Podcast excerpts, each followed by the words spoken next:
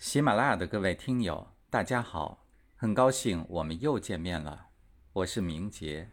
欢迎您接着收听有声书《世界商道智慧》，主编任学明。今天我们一同分享的是本书的第三章，日本商道，巧取豪夺算不算经营之法？第六节，略施小利，抛小饵钓大鱼。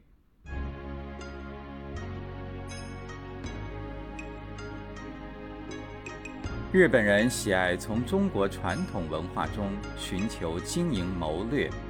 他们认为《孙子兵法》中的“诱之以利”的“利”既可以是兵，也可以是牛羊、百姓、财物等。日本人在经营活动中重视智谋的运用，常常是用最小的代价谋取最大的利益。日本企业经营的特色之一是劳资双方都坚信劳方与资方同舟共济，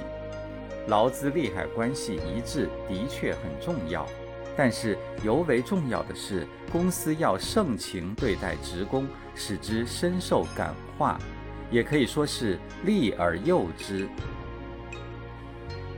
日本在对国外市场开展攻势时，经常采用的方法是先给对手国家提供便宜的进口产品，然后将该国的企业从市场上排挤出去。由于过分便宜，所在国的厂家一般不能与之进行长期的竞争，最后他们不是被排挤出这一行业，就是忍痛放弃这块市场，除此之外没有别的路可走。这样一来，日本就能使自己的产品充斥该国市场，随后价格徐徐上涨，恢复原来的价格，也就是能够获得利润的价格。这也可以说是利而诱之的具体写照。在旧中国的上海书市中，商务、中华、世界三家书局鼎足而立，彼此间的竞争颇为激烈。三家书局曾有过竞相影印《康熙字典》之争，首先是商务印书馆在报刊上登出征求影印《康熙字典》订户的广告，每本定价大洋 二点五 元。世界书局根据掌握的信息对此算了笔账，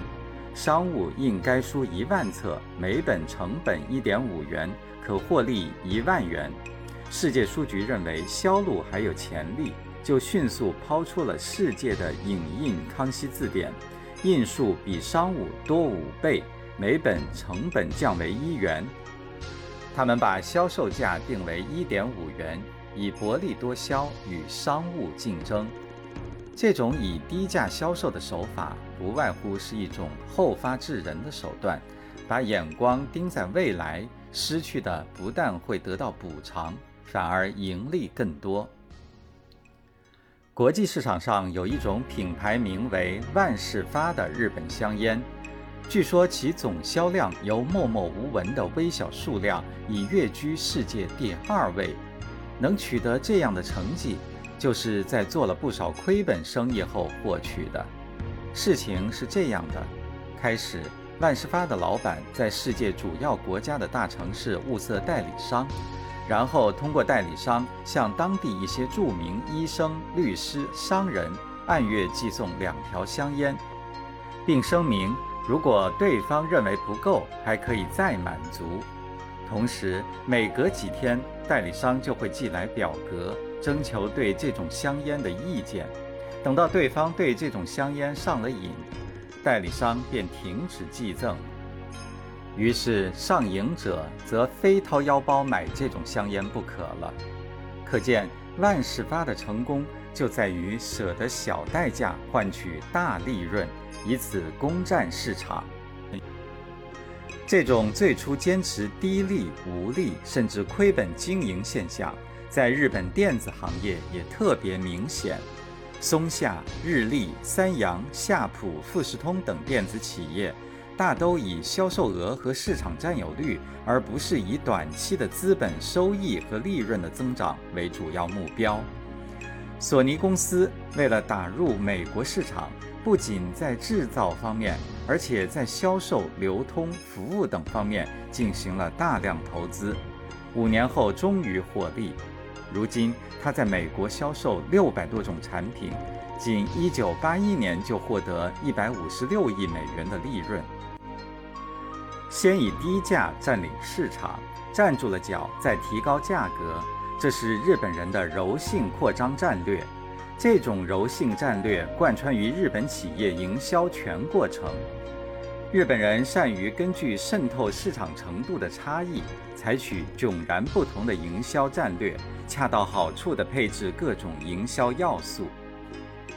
日本企业刚刚渗入国际市场时，面对强大的竞争对手，在定价策略上，日本人采用低起始价的进攻性定价战略。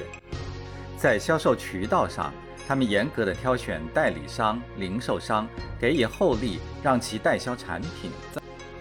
二十世纪五十年代，当欧美汽车厂商选择了豪华高档的发展方向时，日本汽车制造商为打进美国市场，却大量生产省油、噪音小、污染小的汽车，并采取了低起始价的进攻性定价战略。在市场方面，把重点放在洛杉矶、旧金山、波特兰、西雅图四大城市，建立滩头阵地，并且针对目标市场大做广告，最终取得了成功。日本企业一旦在新市场上站住了脚，就转而采取扩张战略。他们通过延伸产品系列、改进产品和扩大产品组合来拓宽产品市场，适应不同顾客的需要。在定价战略上，为能吸引更多的新客户，日本人制定的价格仍然远低于竞争对手。也有少数已在顾客中树立了良好信誉的企业，为了获益，也开始提高产品价格。小与大这一对最简单的矛盾里，包含着最复杂的辩证法。有的人视小为大，有的人视大为小，而小与大之间又常可以互相转化。做人若能悟得小大之中的真味，也就能在商圈里立地成佛了。李嘉诚曾说过，有时你看似是一件很吃亏的事，往往会变成非常有利的事。先与人以利，而后自己得利，以及兼顾同行之间的利益，这是日本商人的上乘表现，也是先付出后得回报的一种智慧。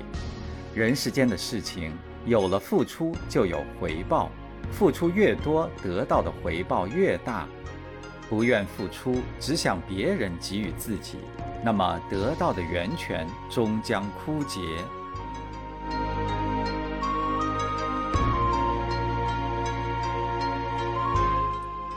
喜马拉雅的各位听友，刚才您收听的是有声书《世界商道智慧》第三章，日本商道巧取豪夺算不算经营之法？